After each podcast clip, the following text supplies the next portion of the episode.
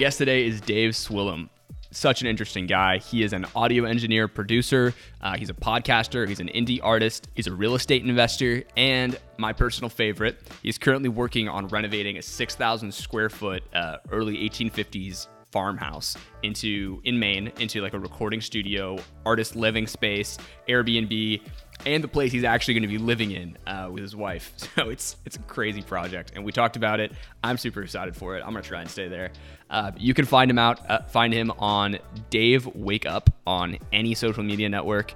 Um, his YouTube is Waking Up from Work podcast, where you can learn a little bit more about the Farmhouse Project. Crawlspaceaudio.com for his uh, production business slash audio engineering.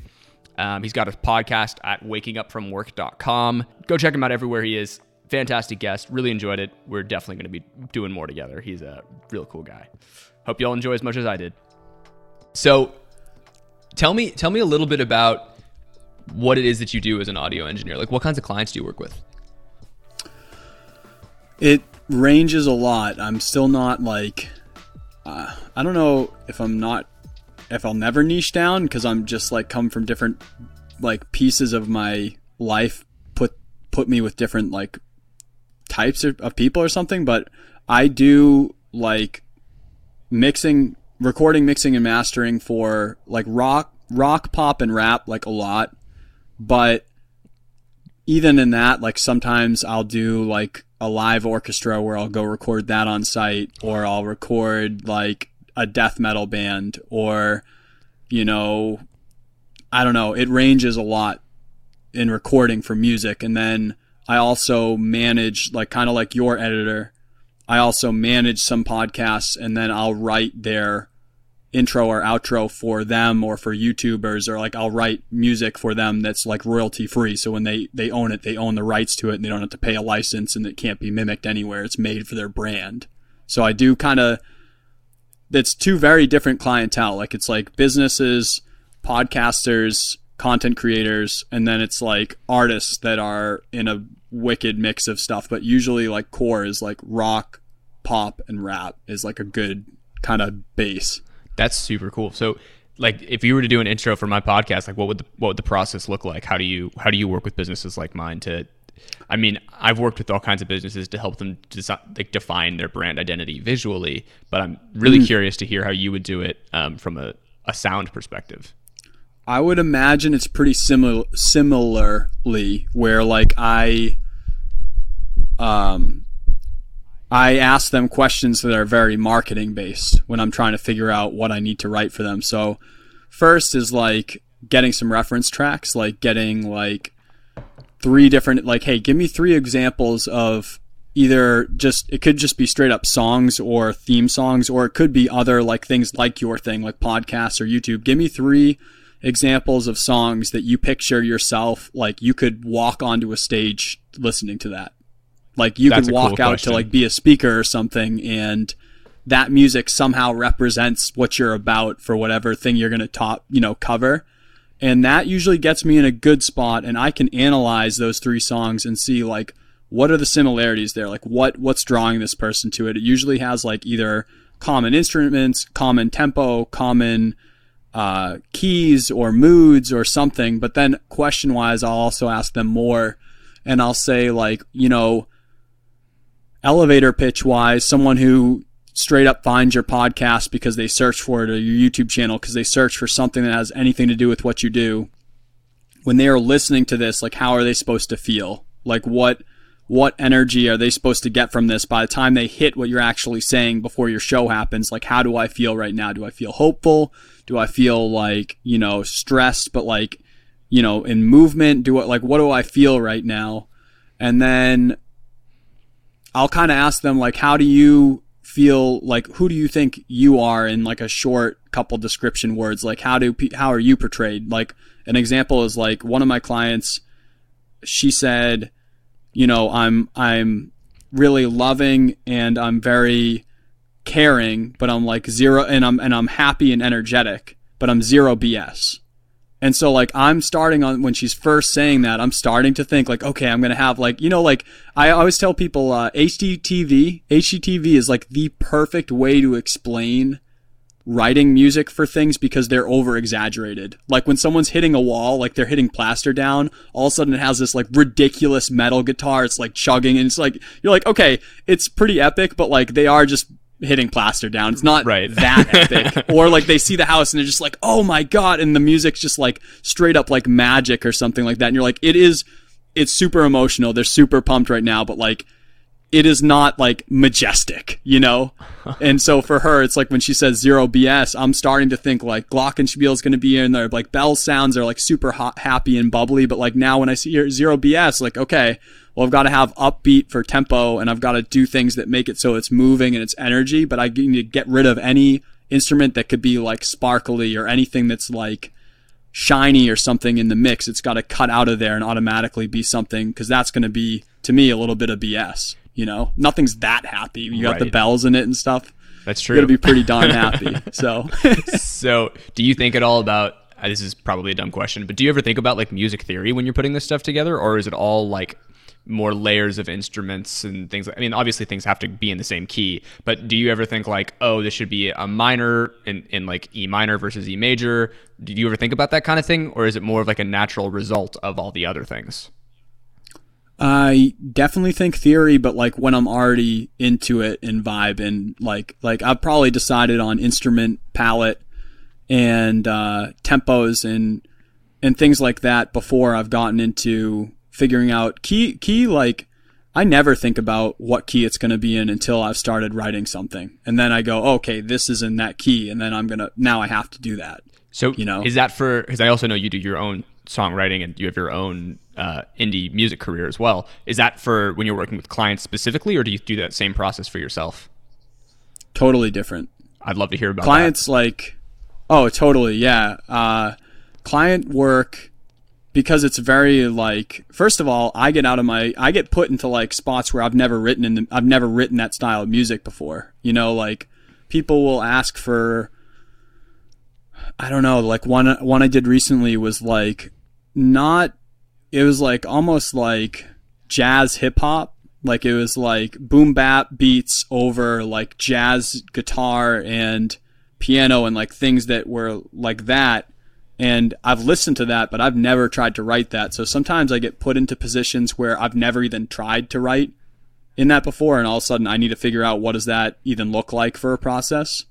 And then, but in general, because it's different styles and they're shorter, and it's not like a like my music that I write for indie music, it's very much for me where I've got so many other things that are serious in art or music that that's something that like I treat it uh, I treat it as a business. Like I'm still very serious about trying to get onto some great shows and like play with some great people, but like that is for me. That's for fun only. So like when I'm writing for clients and because it's not like that kind of like uh, like I, I say like an art music just in the way that like who knows if it could be successful or not whereas these are a brand piece. These uh i don't know writing wise i dissect it like that like a mood or all those things and then all of those things that tell me about what it needs to feel like then give me like this is the box that i have to live inside to try to write things and now if i know it's going to be sad or it's got to have this instrument i kind of know how that instrument would want to work in that style and I can start trying to write a line and then when I write a line now now I'm finding chords and the key and all of that and then I can use that to like actually write the song itself for like actual chords and melodies that mm. like make it. When it's my music believe it or not even though like my background instrument is drums like that's really what I say that I am I write vocal lines first. Like I'll write the entire song, all verses, choruses, bridges, everything, all the melody and the vocal line is figured out and done entirely for three minutes of music. And then I, because I'm a drummer, I'm really slow at figuring chords. I'm very like mathematical about it. So, like where that client piece is, I I'm writing the line maybe by ear or something, but then I really have to use the theory to dissect like what the heck is happening in here. How can I build this out? Those vocal lines are the same way where like I won't know by ear what key I'm in. I know what it is because I wrote it, but I have to then reverse that and figure out with a piano or like sometimes I'll even be bringing it into software and like looking at what line it was that I did to figure out what chords and, and reverse it back to figure out what it should be. And it's probably not the most efficient for my I have no idea to do that either, honestly.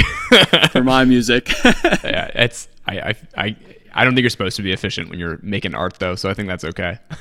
yeah, I guess. Um, Yeah, so that's not efficient. so part of you know the process of of you know determining what your processes are in either creative endeavors or professional ones that really is a large part of the progression as, of a business um, so i'd like to kind of rewind a little bit and go back to to the start for you how did you get into this industry is it was this your first career that you that you dove into this audio engineering Um, I mean, I have been working sales like since I got out of school, but this was always what would be this was always the idea of like what would happen if that makes sense. Like when I got out of school, uh, in in school, I, I I did a very traditional route. Like sixteen or seventeen, uh, family said I should go to school. They're like, "What are you going to go to school for?" Well, I decided like probably I was recording people in my parents' basement at like 15, so I was like, I'm going to go to be an audio engineer because I found out there is a degree for that. You know, it was very not. You know, I always tell people like you don't have to go to s- school to be an audio engineer, but that worked out for me. You know, when I was there, I didn't get everything that I wanted just from the courses. So I went out and I started interning at a recording studio. I interned at a record label and then I worked live sound at a music venue on weekends or nights.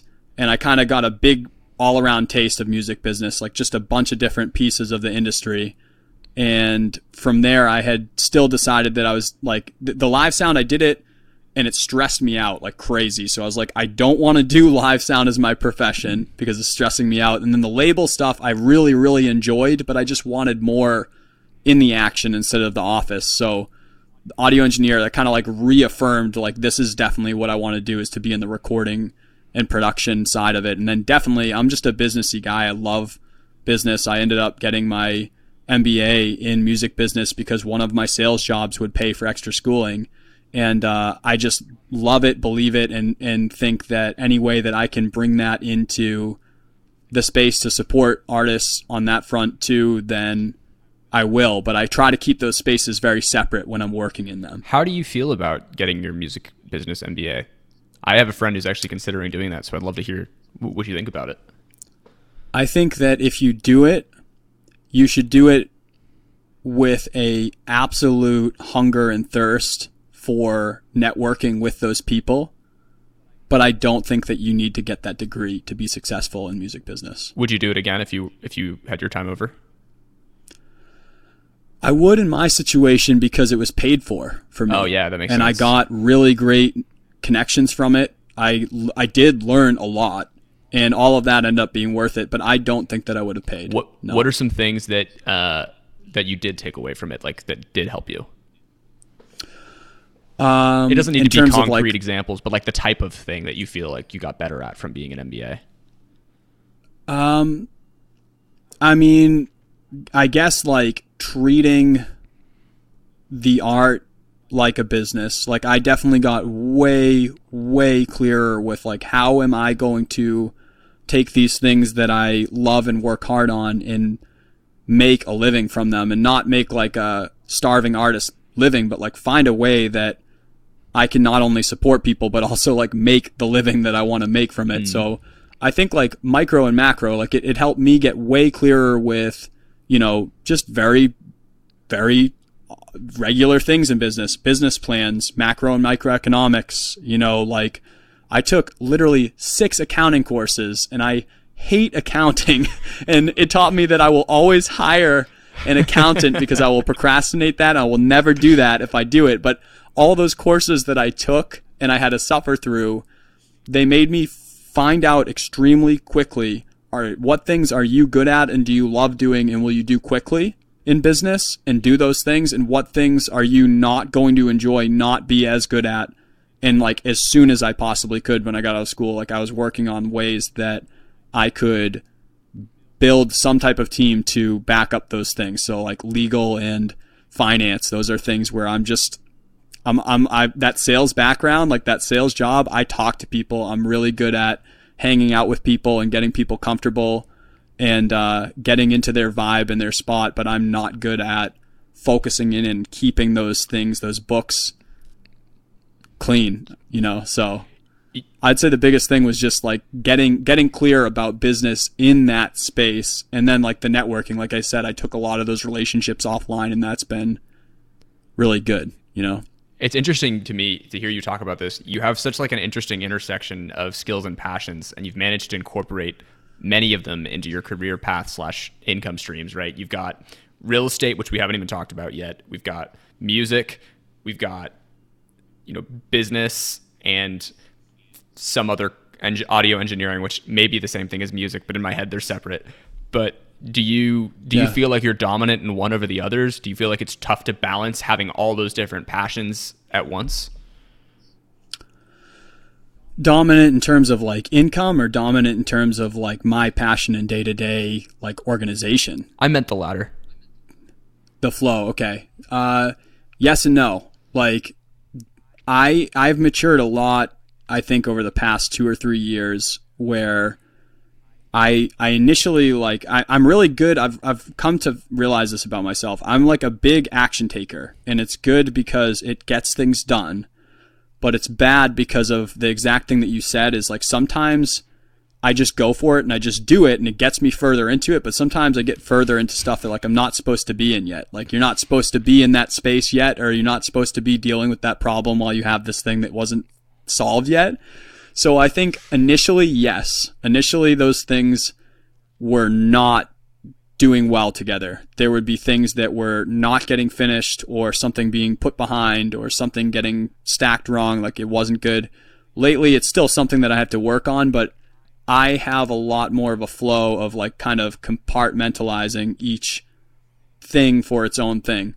So there's still days where like I'm getting hit up by contractors and I'm getting hit hit up by legal or finance and I'm also getting hit up by someone who wants to talk about like you know bass equipment or like a certain sound or like something that's just not this they're wicked different. So sometimes I get a call when I'm in the middle of something and it's the total polar opposite of the thing that I'm doing, and it and it, I had to like tr- be careful to like not take the call when it's not the right time because it'll just break that. Where it's like when I'm in business mode or I'm like trying to get something done, like hey, let's do this. Like I'm trying to do something serious, not creative at all. I can't take the call and be like, oh yeah, no, that kick drum, you want it more round and you want uh, like you want more space to it, and you want it. Oh, you want it to like I can't get in that mode, and then I can't be in in the studio or like trying to write something and then have someone start grilling me about like permits and stuff. It's like, I, dude, I, I don't know what you're talking about right now, but like I'm trying to like make this this scene sound like a war or something right now. I don't know what you're talking. like, don't talk to me.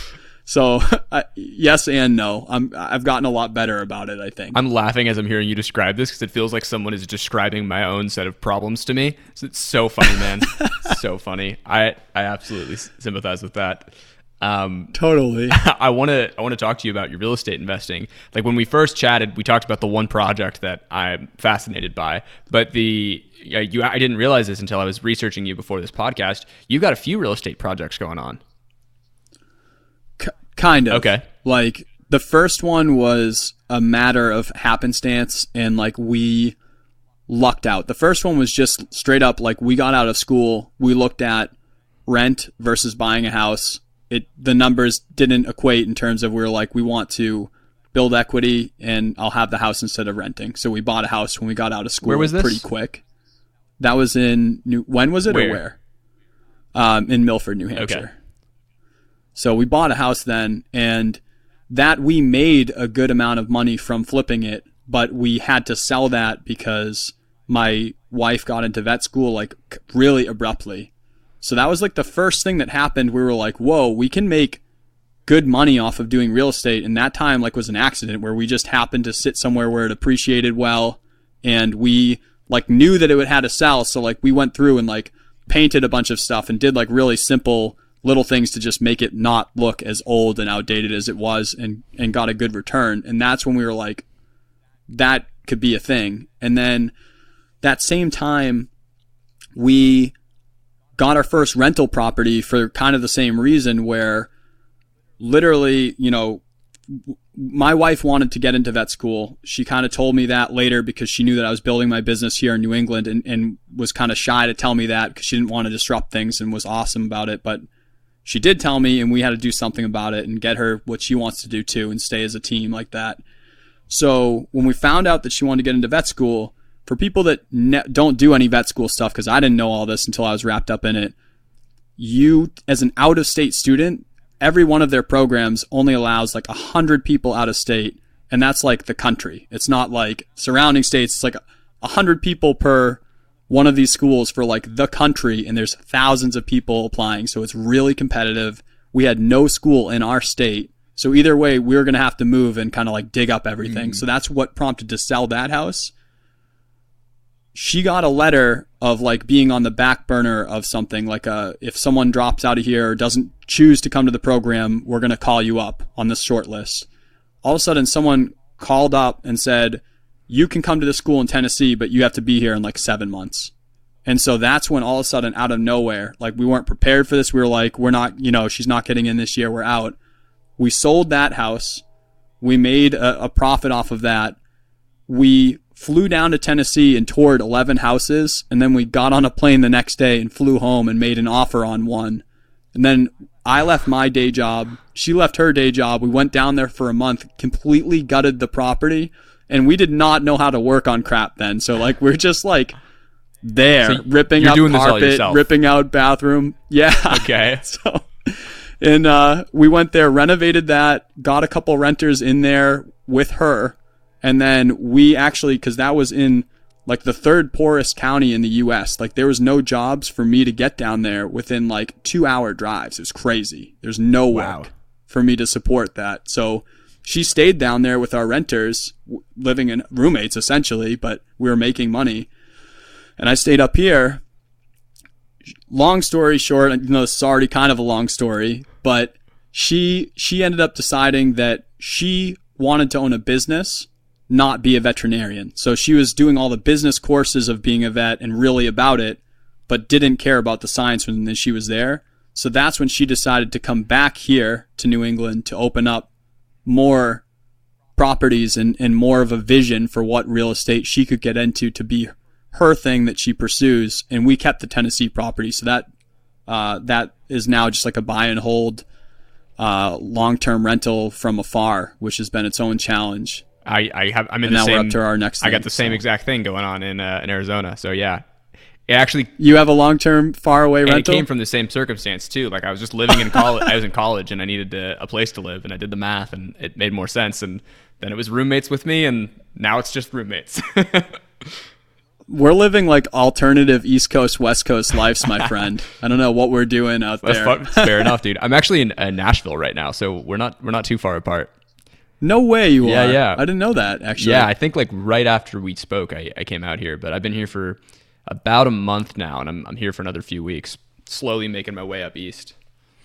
No way, yes, sir. Are, are you just like going? Are you just working remote and going to different places, or are That's you right. like landing at a spot? No, I'm no way. Airbnb is just one month at a time. Two if I like the place. Wow, that's legit. Thank you, sir. I didn't know that piece about you before jumping on the show with you. Well, what I'm hoping here is that sooner or later your farmhouse is going to be ready for me to rent out. so your, I would love that, barn. man. So can you tell tell everyone a little bit about that project? Yes. So that is the next spot here is when Meg came back, you know, we were living with not a lot going on. So uh, I had moved in when she was down there with some friends. I was renting out like a single bedroom in a house. And uh, I remember when I was at my barber explaining where I'd moved into, some woman in the background was like, Oh, is that the frat house? So I had moved into, I love these kids to death, love them to death, but I, I had lived away from people for three years with my own house. And then I moved back into a single bedroom that was called the frat house and it was not my style. And so after that, Meg came back during COVID times, leaving school, and we were both living just me and my wife with a puppy in this single bedroom of this house for like a lot of COVID times. So we got here in October, but this project is is our new spot to be at. This is a permanent dwelling for us now with what we're working on here. It's an 1850s farm up here, about 20 minutes outside of Portland, Maine. It was active. It was an active dairy farm before we got here, and then they they let it uh, hang on the market for about a year because it's pretty bruised. And uh, we're working on a couple things here. It's it's about six thousand square feet of building here because it's a classic New England farm where they built all the buildings connected so that the farmers could go in the wintertime and get into the barn area and all their accessory dwellings without going out into you know the winter times here. Wow. And so uh, we are are renovating the barn into a recording studio on the main floor. And that will be kind of, now you say Nashville, kind of be Nashville style, where it's going to have a very large lofted space that people can all play as one band. Like, I'm totally on board with still multi tracking people because there's a lot of projects that warrant that. But I really want to bring that Nashville vibe here because I haven't seen any studios where they're doing a lot of bands together playing the song and then that actually being the record. So, main floor will be a commercial recording studio, and the bottom floor will be a podcasting content creation space and really aimed aesthetically and in function towards marketers and businesses. Once again, two different clientele, two different purposes where that will have, you know, built-in live streaming capabilities, you know, a, a board and then like a whole wall for writing and mapping out uh, marketing strategies and things like that, voiceover, podcasting, content creation. And that whole bottom floor will be for that. And then we'll have living space here for artists and creatives. So say someone's coming here to record their record or they're coming to launch their podcast or work on their audiobook and, and do all those things I, I got this idea when i used to go to these conventions for audio engineer society. I'd go to la or new york and i would go see these these people who did like the beatles white album or they would do you know, a Fleetwood Fleetwood Mac record, or I would see them do these amazing records, and they would talk about how they used to rent like these barns in France, or they would rent like these farmhouses and stuff, and pull these consoles in through the windows, and they weren't studios at all, but they they made that work to record their records because the artists were just burnt out, touring, tired. They wanted to get away and not be in these New York and L.A. studios where it's hustle bustle to even get in there or do anything around it. So on site here, artists and creatives will live here, whether it's a weekend, a long weekend, a week, a month, whatever the project calls for. They'll have their own living space right here to live on this property here. And, you know, if it's 10 a, you know, 10 p.m. when they record their vocals or they're like getting up at 5 a.m. to do their audiobook or whatever it is that we're working on, I'll be living on site. Other people will be here and they'll have the ability to really be immersed in the project in a way that uh, I haven't seen up in up in New England at least for the studios I've been around at as a way to get away, completely disconnect, and just be immersed in whatever project they're trying to do. I am totally gonna come stay at your ranch, man. When I would love it. What, how many people do you think will be able to? Uh, how many guests are you planning on having at a time? So, it will end up being more flexible as we get more of this done. But initially, there will be an Airbnb that's only function is to be an Airbnb here. So that is straight up just an Airbnb for normal every day. It doesn't have to be music. They're just here to see Portland or Sebago Lake or the ocean or any of the amazing things here in Maine. There will be a living quarters for artists. That will be kind of communal where it'll be kind of like really, really bougie bunk beds. You know, it'll be like probably a room meant for a band uh, people that are close together. It'll be for one one band or group to separate how they want. There'll be like a living room and things like that for them, but that'll be a communal area. That will be, you know, four to five people in a not you know exclusive way. They'd be sharing shared space, uh, but we also have the farmhouse here that we live in, and we're toying with the idea of depending on how things book out we can either flip flop and we can go into the apartment, which is like a one bedroom, the Airbnb, and we can stay there and we can rent out this farmhouse. So then all of a sudden we have three bedrooms, two baths that we can give to more band members or crew or whatever. So then you have the artist living space and a farmhouse.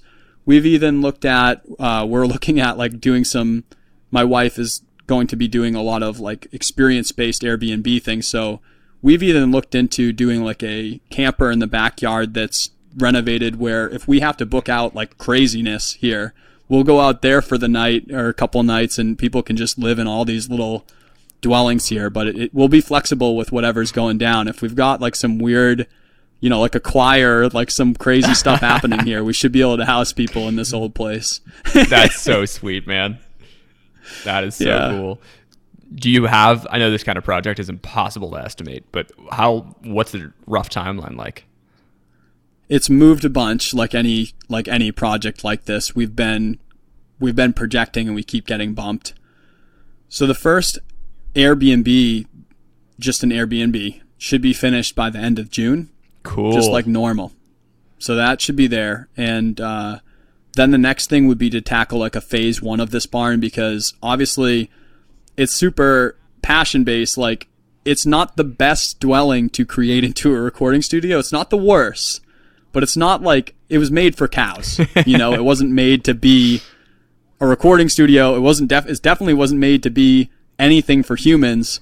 So phase one is going to be trying to get that bottom floor operational, like the podcast, content creation, businessy vibe, just because it's going to be the bottom floor. And we already have to lift this structure up and create a foundation for it that's more secure. So that phase one is there just because that's the order it has to happen in. I don't even, I don't have the time frame yet because it's going to be really contingent on how well the Airbnb is performing because we need that to help speed up the cash flow on yeah. it. So it, it basically will depend. If it doesn't perform like we're expecting, then it will be probably slowed down by about six months just because of slower bootstrapping capital. If it performs well, then we should be able to do phase one by, I don't know. I honestly don't know. Fair enough. Maybe six to six to eight months, possibly. But this is all stuff that you know, I've done some renovation stuff, but there these are things that I am literally like I think I've got it, and then someone's like, "Hey, you don't have this today," and I'm like, "Okay, all right, well, I got to learn something new. I don't know what's up with that." Roll and, with the flow. yeah. Um, have you thought at all about not bootstrapping it, like getting an investor, or it just doesn't appeal to you at all? I've thought about things like I know that there's a lot of grants or programs out there that support you know, keeping historic buildings. Like this building was built in 1850s. It's in a rural district mm. of uh, a supporting suburb of Portland. So I've thought about doing like looking for grants or programs that support keeping old you know old houses around or there's a lot of things where like we have to do basic things here we have to put insulation in certain places we need to make it so that things are functional. So there's also programs that support just making things more environmentally well for mm-hmm. heating and things. So I've looked into a lot of things like that, but I'm not uh, I'm not entertaining the investor portion only because the point of having a home business like this at this scale was to make it so that I could have access to operate a commercial facility without the overhead of having a business. Mm in, in, in any type of spot. So having that equity or those pieces out of it is just something that's not built into the amount of flexibility and leverage that I wanted to have out of a place like this to really not make any decisions out of fear, have so much control on my overhead that everything I can make can be for the best of artists and creatives and things that I'm doing here. So, what about doing like a and I'm just spitballing here, but what about doing something like totally. a Kickstarter where you could kind of frame it as a pre-sale, like um, you know, secure a certain nightly rate for X number of nights, and by paying in advance or something, you've got a bit of a following. You may be able to pull something like that off.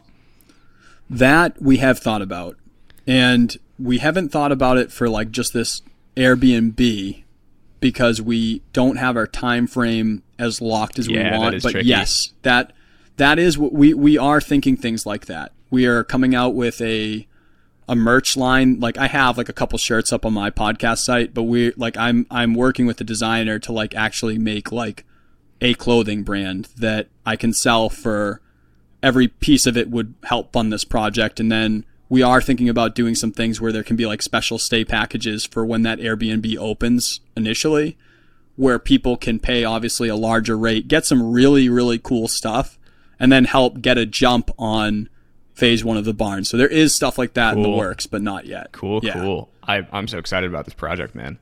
Um, are you nervous at all about it being like your primary residence and also a hotel? Not a hotel, but you know what I mean. Um, I I am, but I'm also not. I guess like the the main goal for us would be to do something similar to you, but not quite as not quite as jumpy. Where like we are planning to get more Airbnbs in Maine that each one represents a unique experience. This is my wife's kind of her Oh. her ship right here. So the idea being that, you know, if we get a cabin or an oceanfront or a lakefront or all these different things that we can, and we're, we're going to make really odd architectural choices. They'll all be like something really interesting to stay in that's just one of a kind.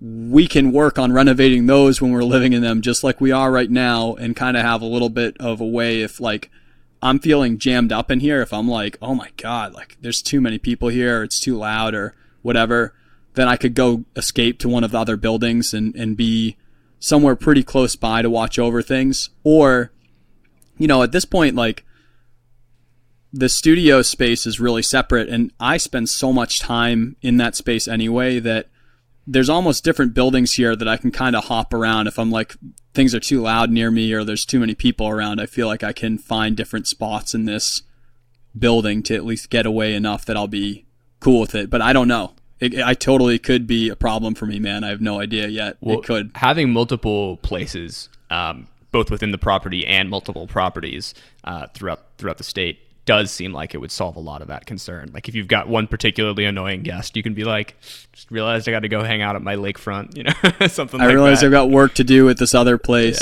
Yeah.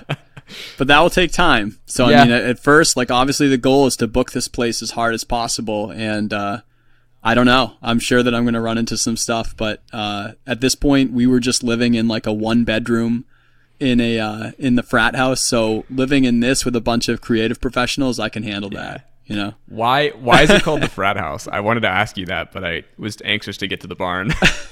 because uh, they just I don't know because there was always like stuff being thrown out in the yard or like it just it's it was a bunch of people that I, and, and let me just reiterate this. I love these people. You know I shot one of my music videos in this house for my indie for my indie band. So I, I it it had the vibe it had some of the vibe but it is like a bunch of people that left college and then like got a house together to rent and then like got jobs and everything and professional adult jobs but then just like kept that lifestyle and by habit when you're in a residential neighborhood keeping that lifestyle you're ju- it's just a different vibe to other people than Yep. what you you're when you're in college there's some of those things that they're doing you're like oh yeah that guy just threw a, a couch off of that ledge into the street or whatever whatever thing could have happened right and like in college you're like that's still not acceptable but like More that didn't surprise me that that just happened whereas in a residential neighborhood you can't just continue to do those things it's, it's not really a thing that's happening in the neighborhood oh so man, that's funny Yeah. stuff. That is funny stuff. Um, yeah So, do you have any other like real estate projects going on right now, or is that is that the only one you've got? that's really it. We're we're managing that Tennessee one, and we've like Meg did a good job when she got back from school of like systemizing that. So we have a lot of things that are like auto. We have like recommended vendor lists. We have a lot of things set up there, and then this one right here is still like renovation mode. So no, that's right now. This is like the focus where capital wise, time wise, uh, like just bandwidth, like this is all we can do at the moment. So no other real estate stuff right now. What Yeah. about your music career? Let's can we talk about that for a little bit? Is is that a career or is it a? I, I have no sense of how seriously you take it. It's been more serious in the past. So, you know, when I was in still in, you know, when I was in high school and college, we I was touring. You know, I was touring the East Coast and doing like a week or two weeks every single year, every 6 months to go tour to different cities. We we won like some uh, battle of the bands and and won some contests and things that got us on stage in front of you know a couple thousand people and some good shows uh, recently this band, it's been like, you know, when I got out of college, some of those bands fell apart and I formed a, a band because I just have to always, I really always have to have like that escape, you know, that like that part of uh, music that's not business and not working for someone. It's just straight up like writing a song for no reason Mm-hmm. at all for anything I feel. And so this band's been like, I don't know, not not as serious. I haven't been touring. I haven't been doing some of the things that I used to do before, but I haven't stopped trying to push it. Like I don't stop. I'm still trying to continue to play shows regularly. I'm still obviously harder during these times, but uh, it's hard to say. It's something that like I'm I'm recording probably every year. I'm going to studio.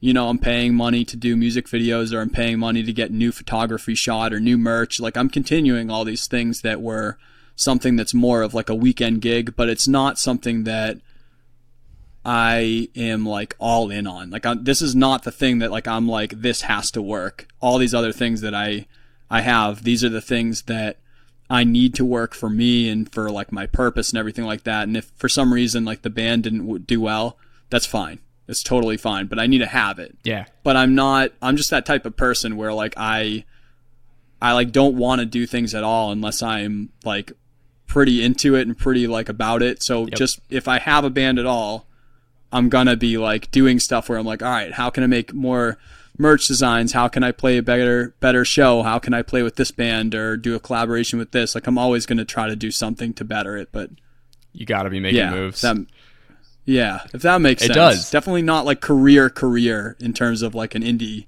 indie folk band. You know, it's like a professional passion project. it's right. So, where Yeah. does your podcast fit into this whole mix of what you've got going on here? Podcasts uh, you know i'm still trying to figure that out to some degree max like i started it I, I i heard one of the guests on your show actually talking about kind of the same vibe for why i started it but uh, i started it just because i didn't know i didn't have people in my friend circle that i felt understood like some of the things that i was going through Logan. like some of the people Yep.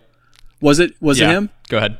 yeah, yeah, yeah, yeah. I totally like. I, I heard what he was saying on the on your on your show, and I was like, that's dead on. Where like I didn't have that circle, and I would be home on the Friday night when people were going to get beers, like working my ass off until one or whatever, and uh, I created the podcast to meet other creatives, and I just decided at that time that like your show, like your like I looked up your slogan and it's awesome. It's literally like let me look at this again. Turning your passion into a successful business.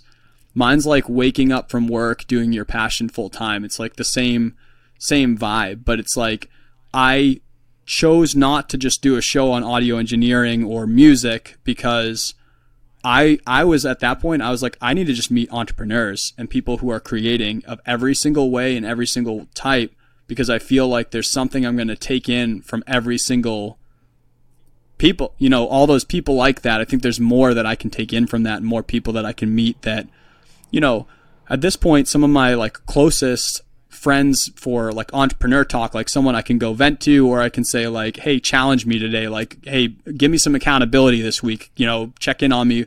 Some of those people are not music people at all. They're like personal trainers or like, uh, I don't even like like b- business people just in different businesses. They're not music at all, but we're talking like this, even though we don't understand the day to day of our our different things. So I guess like the podcast didn't start with any intent of like what that would mean for my career. It started with like a, a healthy way for me to voice what I thought. Like let me talk out to the netherverse and like at least whoever would be listening to that show would be someone that could relate to me in some way because why else would they be Right. listening? So it, it was a way for me to voice my own stuff out and just be like, all right, cool. I talked to someone about this. That's healthy, you know? and then it was also a way to like network with individuals like you who are like, we're in sync. I've never met you except for that call before, but we're in sync, Yeah, man. And like other sure. people like this all the time. And uh, I guess like at this point, I'm I've, I've passed 100 episodes. Like a couple episodes ago, I've been doing this. Thank you. It feels it feels good, but it's it's like okay, where do we keep going? Like let's keep doing this. Let's find ways to be new. But now at this point, it's like it fits in in terms of like I, I help other podcasters right now. I help people with content and things like that that I've been doing. So I, in one in one way, it does help with that business just because it's authoritative or people who are just getting into it. They're like, dude, you've been doing this for two years. I've seen you on Facebook every week for legit two years, like going live or on Instagram or whatever. Like I know that you're up doing this. So it's help with business in that way. But past that, it just helps me keep up with a ton of creatives and it helps me learn and, and know the things that I'm not doing as sharply as other people out there.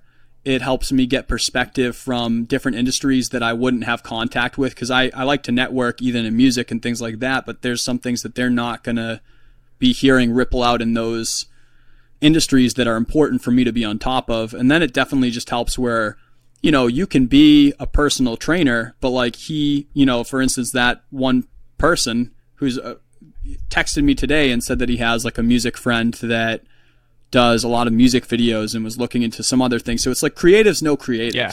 So me networking and meeting and being in that way of trying to help creatives with their passions uh, just makes stuff happen. And it's just really weird and it's just not intentional, but it just fits in kind of as like a hub for me to live in kind of those you were talking about how do those intersect how do you organize your day this podcast for me is kind of like a, a a seat in the middle of it where like I talk about a lot of business and mindset things on here, but I'm never shy to say like my focus is audio, my focus is music, and that's what I'm I use as a vehicle.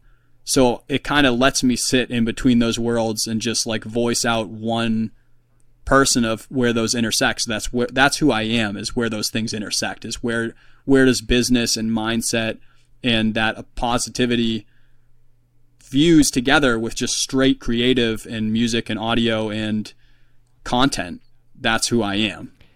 It makes a ton of sense. It's I I feel that as that similarly as I'm sure you've put together. It's uh it is kind of a good place for everything to kind of come together and, and allow you to expand your network. I've also found it's a fantastic networking tool. Like when you're out um, just like meeting people and you're like, oh yeah, you seem interesting. Let's go on the podcast. And now you have an excuse to talk to this person for, to- totally for an hour or whatever it ends up being.